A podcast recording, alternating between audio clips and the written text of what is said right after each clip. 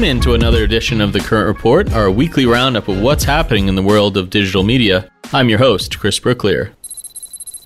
Now, it's no secret to say AI has taken the world by storm.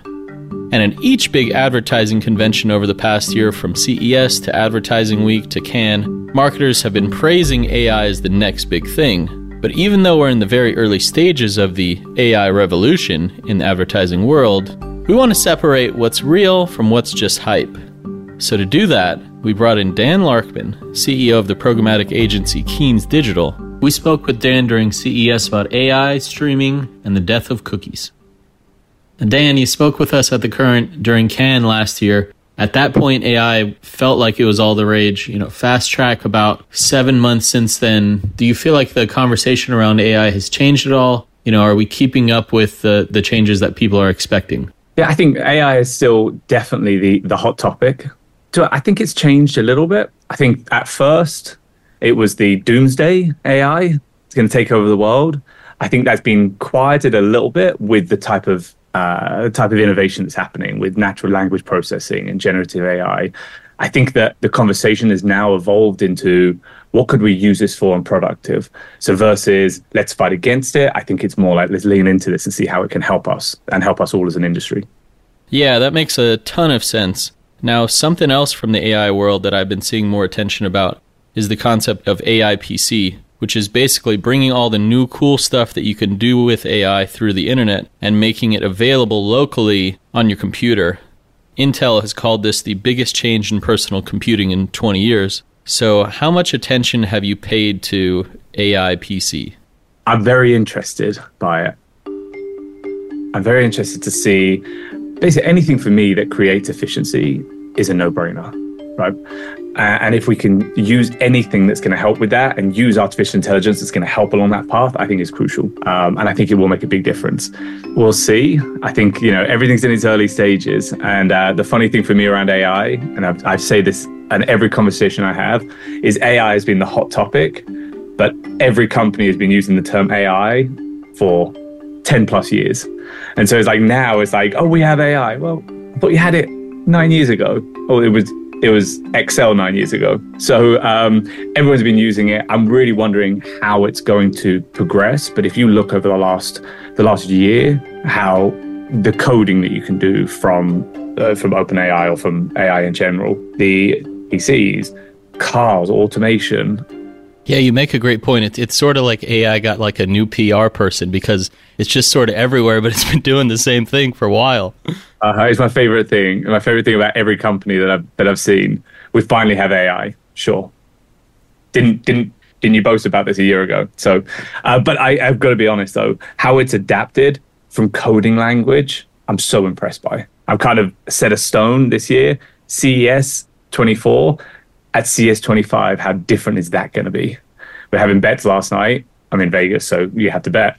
We had bets last night of what we think what we think is going to look in 25 um, on different areas, and it's that's how I'm kind of looking at it. One year is, I mean, it's dog years now, right? It's like seven years of the past. So uh, I'm really excited for what, what AI is going to do. Definitely, definitely, you're right. I mean, CES is all about you know innovation, the future, and, and where we're going next. So, specifically, your company, Keynes Digital, you know, really focused on the value, the opportunity of streaming. I mean, we, we are seeing consolidation, right? How does that affect the opportunity in terms of advertising along these platforms? Like, does it change anything in terms of the CTV opportunity, both from the publisher side in terms of how they're looking for revenue, and from the advertiser side wanting to be a part of these shows or these experiences? I think from a publisher point of view, or from the from the point of view of monetization, we're seeing companies like Hulu, Peacock are seeing more revenue coming through from the programmatic side than the direct sales. And I think that's going to be a crucial variable.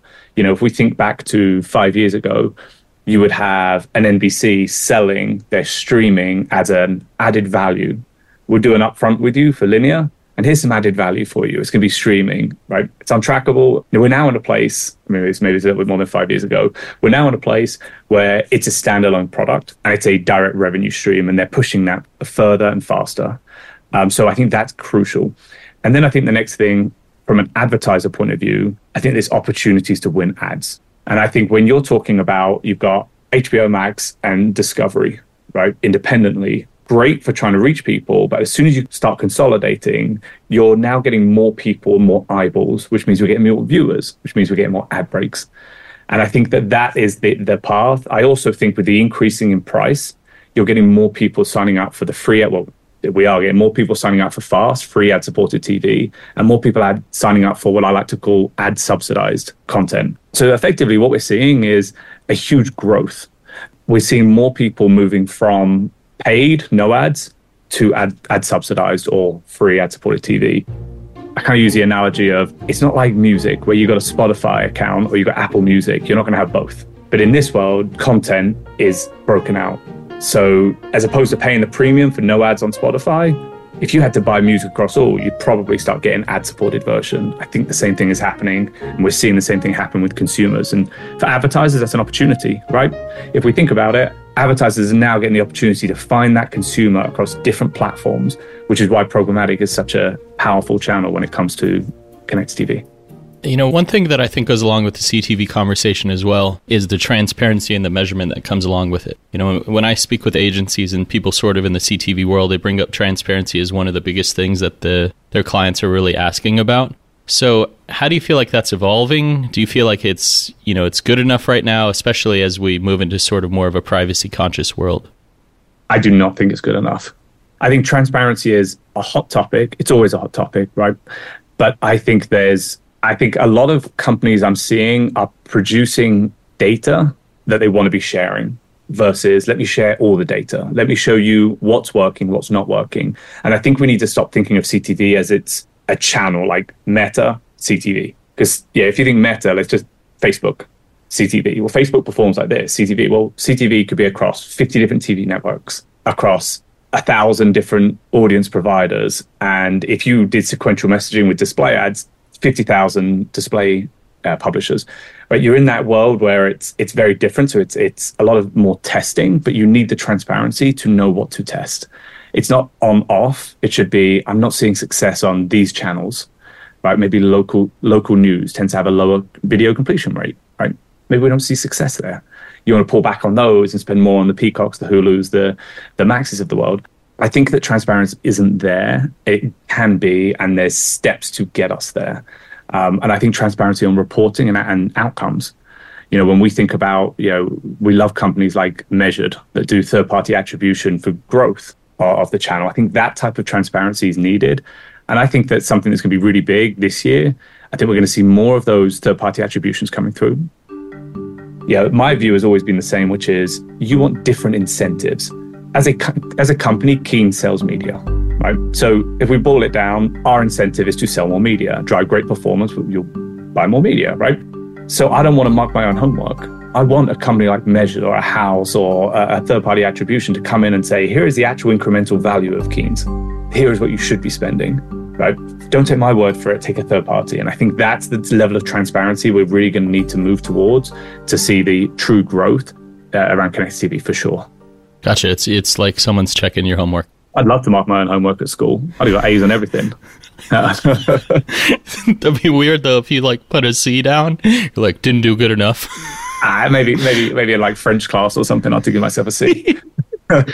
um, I'd like to close out just just asking you. Um, you brought up the cookieless world and, and sort of the death of cookies. So, are you getting you know, what are you hearing about new strategies for marketers this year? Do you think that it's going well? Do you think that it, you know we're in a in a good spot? Is it going too slowly? Do people are people not there yet? What what are your thoughts? I think it's it's obviously a hot topic. It's like that Spider-Man meme where they're all pointing at each other. I feel like that's what cookieless world is right now, where you've got advertisers who are turning around to their partners like Keen saying, "Well, you guys are doing it. You guys are doing it." You got people like Keynes. We're a little different. We're doing it differently, but for this. Keen's pointing at, say, the trade desk going, well, you guys have got this. And so you've got these, like, everyone's kind of pointing at who's going to do it. If we're being real, Google has moved 1%, and we're going to start seeing what impact that has. In the connected TV world, it's not a cookie based environment. It's, I'm less worried about it. The attribution, building the audience, is where that becomes a little bit more important and crucial. What is the likely outcome, and what's the actual impact? I think it's one of those conversations no one's really sure yet what's going to happen. For me, I think that Connected TV has set itself up for it. I think we weren't impacted from the iOS update You remember 14.5 back in the a year, two years ago, where Facebook had what a third of their revenue was impacted overnight. We didn't get impacted by that. It impacted from Keynes. It impacted us about I think it was sub three percent. I think that we're going to start seeing that, and there's different triggers. So for us, what our focus is right now is making sure that we're working with our partners, our advertisers, on getting CRM lists as a future proof trigger. We've been doing that pretty heavily. Now, with that Wall Street Journal article, you've got multiple people talking about it. And that's really powerful for us because now the advertisers are a little nervous. Give us your CRM list. Let, let us upload that. Let the open internet really win this race. You know, um, core IDs. You know, I think we're going to be in a place where we've got this shared ID that's going to work and it's going to overtake and replace cookies. I'm very interested to see at the end of this year. I'm skeptical it's going to be a massive difference this year, but I, am glad the conversation's happening. It's really getting people to talk about it, and I think that will speed up the the end outcome. I'm glad it was one percent and not 100 percent on day one, which I think we would have all freaked out. We'd be having a different. I wouldn't be talking to you now. yeah, that, That'd be a fire sale for sure. All right. Well, it was a, it was a pleasure speaking with you, Dan, especially because you brought up the Spider-Man meme, which is definitely one of my favorites. it was a pleasure speaking. So thank you so much for having me, as always. All right. Have a good one. Next, here's our roundup of what's making news across the internet. Amazon's making another big advertising splash after becoming an investor in Diamond Sports, the largest operator of regional sports networks in the US. More Live Sports will soon come to Prime Video for all the teams that Diamond has streaming rights for, which ESPN reports is 31 of the 37 overall teams that Diamond has rights for. Now, this is likely a boon for Amazon in its quest to create an advertising stronghold on Prime Video, and these live sports offerings are coming on top of Prime Video's new advertising plan, which every viewer is automatically enrolled in unless they pay $3 more a month. And finally, we're capping off this episode with one last thing. And this week, we're spotlighting a quote from Hilton CMO David Weinstein. On the current podcast, Weinstein broke down how the hotel brand looked to stand out amongst the crowd for its first big marketing campaign since the pandemic. They found their answer in simplicity and in a sea of sameness of this kind of eat, pray, love, wanderlust of travel and people on goji berries and surfboards. That's not my travel experience most of the time. Why were we glorifying the destination, but not the thing we provide in this travel experience, the stay itself? And we thought back to our founder, uh, Conrad Hilton, over 100 years ago, said it was our job to fill the earth with the light and warmth of hospitality. So we have this really unique purpose in the world, very different than everyone else and yet a sea of sameness marketing uh, environment. And what we realized was we were going from campaign to campaign, getting sick of it before anybody else even saw it, before it even wore in. We needed a platform. We needed our version of what we're going to stand for. And so as we looked with TBWA, the answer was there all along. It's the stay. And that's it for this edition of The Current Report. For a deeper dive on all these stories plus more, check out thecurrent.com. And of course, please like and subscribe on YouTube, plus leave us a review on Spotify, Apple, or wherever you listen. And if you want to hear more from The Current, listen to The Current Podcast, where we interview some of marketing's biggest leaders about their keystone career moments and where the industry is going next. We'll see you next week.